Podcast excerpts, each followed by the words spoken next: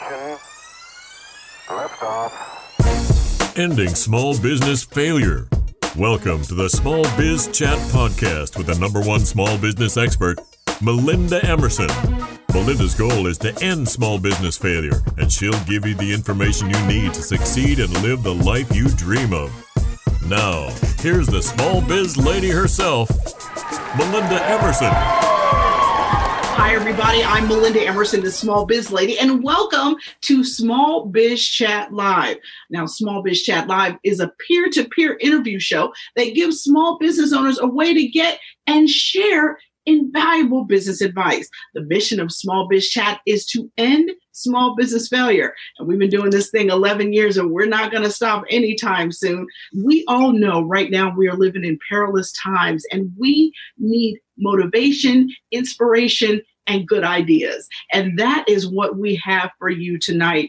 You know, our goal at Small Biz Chat is to give you information sage advice that's going to take your business to the next level. Tonight's guests are leadership expert Scott Miller. He's from Franklin Covey, and he's going to talk to us about how to go from management mess to leadership success.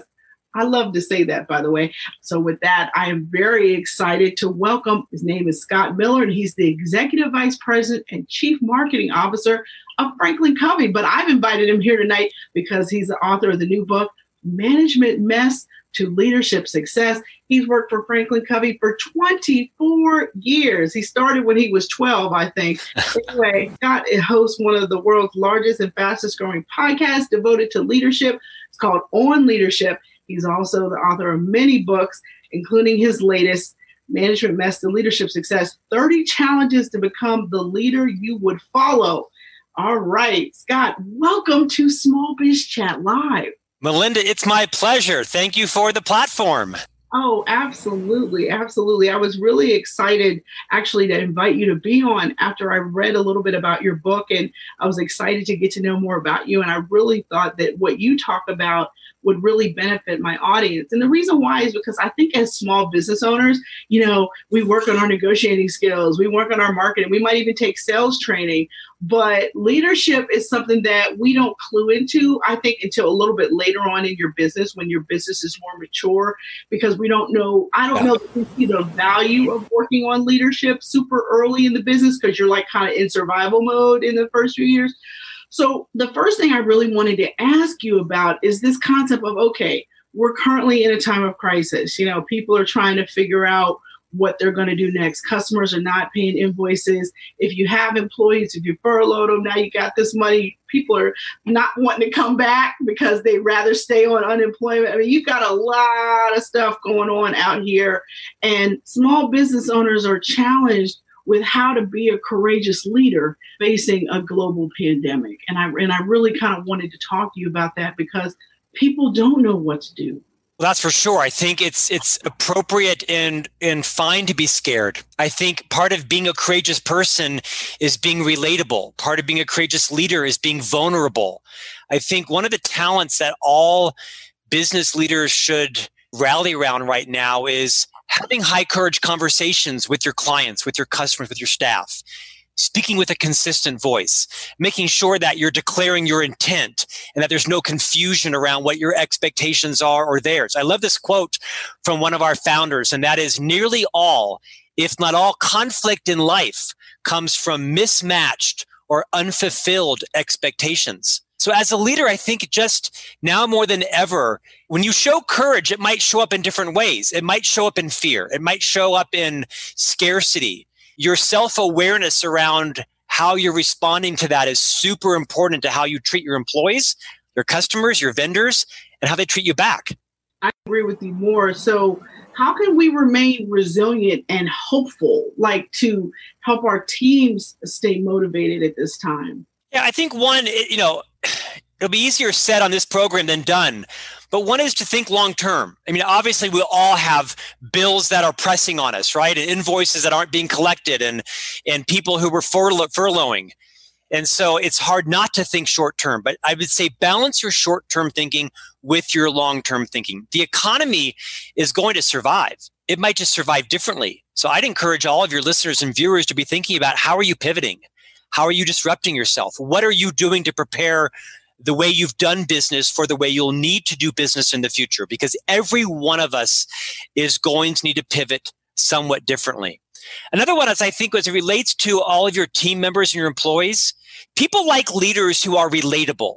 People want to know that their leader is also scared. It's okay. I don't think you should project false confidence or project false humility. I think it's very important for everybody in your life to be able to talk to you rationally, reasonably, control your emotions, calibrate your responses, to put put space between stimulus and response, right? Be very thoughtful around how reactive you are. Again, these are easier said than done, but people follow leaders they can trust. I don't need to follow a leader who is un, has unbridled confidence because usually that's misplaced, right? Usually it's a show or an act. I want to follow who, quite frankly, admits they're also scared and that they don't have all the answers. We're going to figure it out together. Well, I mean, so let's switch gears a little bit because I think right now there's a lot of leaders out here who are what you would describe as a management mess. I mean, yeah, yeah. Not only are their business finances probably a mess, their personal finances are probably a mess too. So, so trying to manage how you maintain your household while trying to save your business, there's a lot. There's a lot going on within within the individual business owner and and trying to apply for PPP loans and and waiting for the response and all you know and then you click on the news and hear that you know 71 publicly traded companies got 300 million dollars of the money that was supposed to come to us you know so there's a lot of there's a lot of angst that that's probably making people react very emotionally you know in in the workplace. And and i wanted to kind of talk about you know is any leader a, a, management mess? Like do we all kind of start out a mess and then we grow up and become big business leaders and then we're better? Like you know how does it work that you you you go from being a mess to a, a leadership success I think every leader has a mess going on in their lives, in their marriage with their kids and their with their accounts payable, accounts receivable. So let's let's kind of level set it.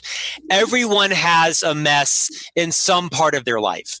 And I think the sooner that you own your mess, that you that you recognize that you're not a perfect leader, everything's not perfect, you can't control everything.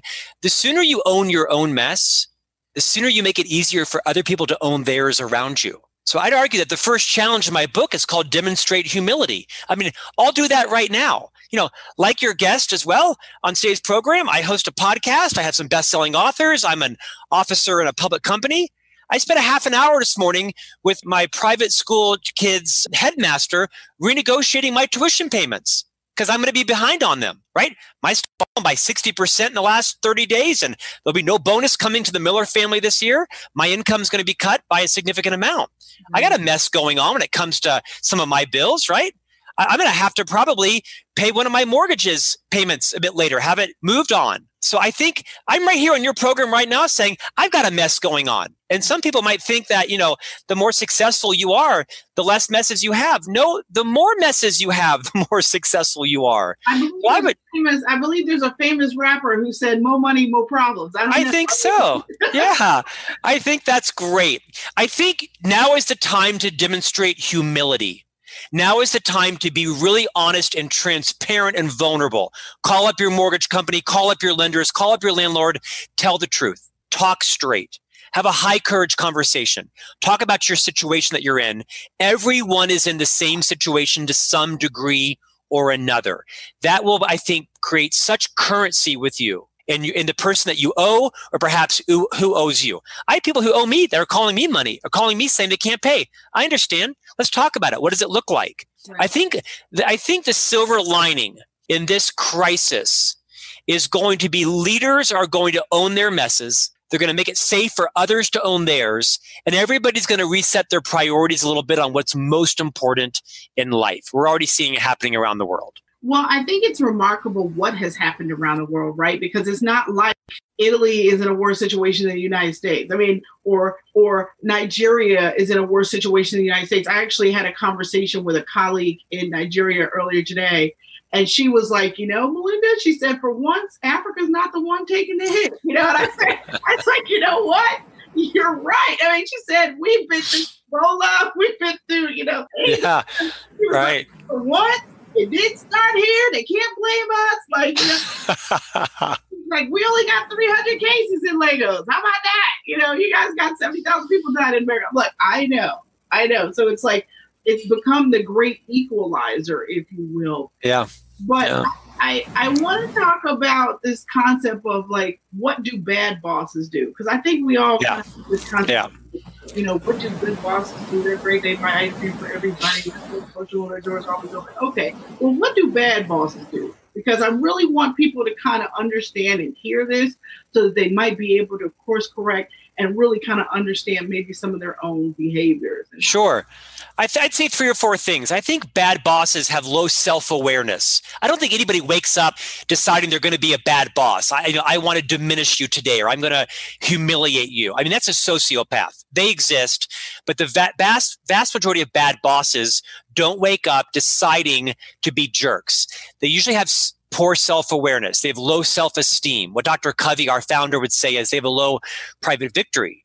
I think there's easy, easy things that they can do to circumvent that. One is if you want to move from being a bad boss to being a good po- boss, you recognize that as a leader, your job is to get work done with and through other people. That you are not the smartest person in the room, that you're not the genius at everything, that your job is to be the genius maker of other people. Therefore, if your job is to get work done with and through other people, you see your role differently. You see your job as coach, as mentor. You become more patient. You slow down. You take the time to communicate the why behind the what. You set goals that are winnable for people, that you coach people continuously in ways that best work for them and may be different for each people. You know, Melinda, the research shows in Harvard Business Review that the average age that someone is promoted to be a manager in America is age 30. And the average age they receive their first leadership development training, age 42. There's a 12 year span of otherwise good people that are wrecking havoc across corporate cultures. I think the same is to be said in small businesses, right? Because you are an entrepreneur at heart, because you are an inventor, because you are a risk taker, does not mean you're a great leader of people. People don't come out of the womb being airline pilots or anesthesiologists. Why would we have the standard less for leaders? So I would say not everyone should be a leader. But if you are going to be a leader, there are some consistent things you should be thinking about. And one is, are you a maximizer or are you a diminisher? And so I think bad leaders can be turned into great leaders with a bit of self awareness and really asking themselves, how do I want to be treated? What kind of boss do I want to work for? You know, I want to work for someone who's kind, generous, has a high standard, that gives me courageous feedback and calls out my blind spots, sits me down and tells me when I'm doing things that are crazy you a great tip. If you want, if you're, if, if you are in the, in the market to be a better leader, go around to the people who work with you or work for you and say, Hey, what's it like to be in a meeting with me? What's it like to work on a project with me? What's it like to have me as your leader? And then go home to your partner or spouse and say, Hey, what's it like to be married to me? You'll learn a lot. And don't just ask those who like you ask those who dislike you. Who are the detractors in your world? Because they're the ones who are likely to be the most courageous to you. I agree with that. And Scott, you're on fire. I hate to stop you, but we got to go to break. But when we come back, I'm going to ask Scott about what is his biggest business disaster that he created.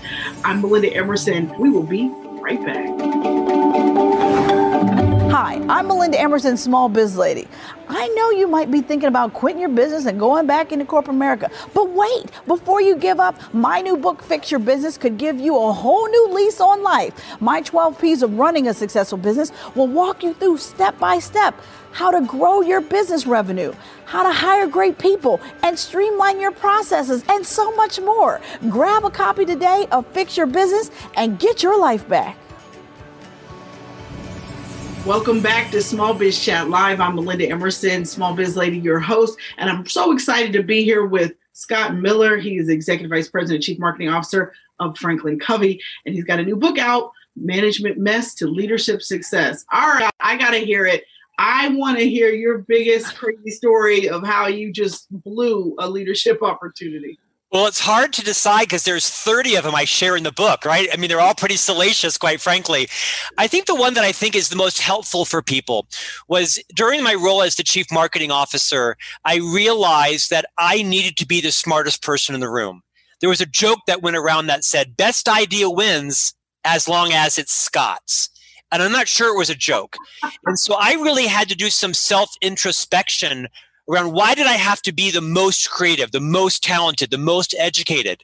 And I think that resulted, Melinda, in me recruiting people around me that were not the most talented in the world. I was threatened by them. I wasn't secure enough to actually recruit people and retain them that would eclipse my skills. So I think I actually did the company and our and our clients a bit of a disservice because I, for whatever reason, wasn't confident enough, wasn't humble enough to recruit people who were the most talented SEO experts or the world's best Google Analytics or the best digital designer. And as I matured, I realized, well, that's my job. My job is to be a talent magnet. I think a lot of small business owners can relate. You aren't supposed to be the smartest person in the room. Your job is to set the conditions for others to unleash their creativity and bring their best talent and be comfortable not being the genius, but rather, as I said earlier, the genius maker of others. All right. So if I if you had to boil down your 30 lessons in your book to your top three things you want people to learn, you just gave me one really good one, but give me three more. I think declare your intent. Where there is suspicion, people make stuff up, right? When people f- suspect you of having an agenda, they're going to treat you that way. So be very clear in all of your conversations to declare your intent. Another one I think is understanding the difference between being efficient and being effective. A lot of high producing, high, highly successful entrepreneurs are very efficient people. They're very productive, but you cannot be efficient with relationships. With people, slow is fast and fast is slow. Got to slow down. The third one I would say was having high courage conversations. As a leader, beyond recruiting and retaining talent, one of your most important contributions is to have the courage to move outside your comfort zone and discuss the undiscussables with the people who work with you. Might be on their technical talent, might be their collaboration, might be their self awareness, whatever it is, you owe it to them to have these high courage conversations. The longer you let them linger, the more they the more they, they, they become issues. I see, I see. All right, last question for you. What is the best advice you could give a small business owner right now who wants to be a better leader? Don't over communicate. I think you can over communicate. The more you talk, the more you say things that are confusing. So be very deliberate, be very concise with, with your vendors, with your, your loan officer, with your employees, with your clients. Don't just be extemporaneous and make it up on the fly. We see this happening a lot in politics today, and it's quite unsettling. You can over communicate. Talk consistently, talk clearly, be vulnerable, own your mess. People are really gravitating towards those who are truthful and transparent People want to help people who are trustworthy. Talk straight. Don't make stuff up. Love it. I love it. Well, listen, thank you so much for coming on Small Biz Chat Live. I can't wait to finish reading your book. I've started it. I want to finish it because I want to be a better leader too. All right. Tell me, what is your favorite podcast? Favorite podcast? anything from Seth Godin. You know, Seth Godin is a famous leadership author, and so I'm a big fan of Seth's. You know, this is marketing book, and Seth's got a great podcast as well. So say Seth Godin. Tell me what's your favorite business app? You know, I have to tell you, I don't have one. I mean, I have, you know, the apps on my phone are downloaded from my three sons. I mean, I got so much going on, parenting, and I'm a 60 hour week officer in a company, teaching at my church, used to at least, podcast, radio program, books. I read an article for Inc. magazine. Girl, I ain't got no time for apps. I mean, I got a, I got a Star Wars app. I think I got like a Fortnite app. I got, there's no apps that are business. Sorry. Show me up, John. What app do you have? You have four kids. Good grief. Business app. All right, Scott, what do you got for me? What is your favorite old school marketing tip? Yeah, well said, John. I, I mean, that's obvious. You, you, you win. Sorry, Jennifer, you can beat me, but I think it's great. I think relationships are everything. I think the oh. further up we get in the organization, the more we are ensconced in our office on our fifth floor, the more we have people doing things for us. Get out of your office. Get out the old fashioned way face to face obviously when the you know the world is back reset again. But you know people make this mistake. They think that people are your most valuable asset in a company. It's not true. People are not your most valuable asset. It's the relationships between your people that are your organization's killer app. And it's the relationships with your vendors, your clients, your suppliers, everybody around you. Take your time and get back, move out of your office, go out and meet with your people. What's your favorite business book? Yeah, the one thing for sure. This concept of goal setting to the now is transformative on focus and getting what you want to happen, not just five years, one year, one month, one week, one day, right now. This concept by Jay Papasan and Gary Keller and the, and the one thing, the big idea is goal setting to the now, absolutely transformative for making your goals come true. I couldn't agree with you more. My favorite business book, though, is The E Myth Revisited by Michael Gerber, which mm-hmm. is is one of my all time favorites. I have many. If you know if my house ever burned down, I'd be like, save my son and please save my books. But definitely, you know, my my favorite is that Oldie but Goodie by Michael Gerber. Well, listen, thank you all so very much. I want to leave you all with this: you never lose in business Either you win or you learn. If you want to learn more about my guest tonight, head over to my blog, succeedasyourownboss.com. I am Melinda Emerson, the small biz lady, and I will see you next time. Thank you for listening to the Small Biz Chat podcast with Melinda Emerson. For more resources and small business success strategies, visit succeedasyourownboss.com. Subscribe to this podcast wherever you listen to podcasts and join us next Wednesday.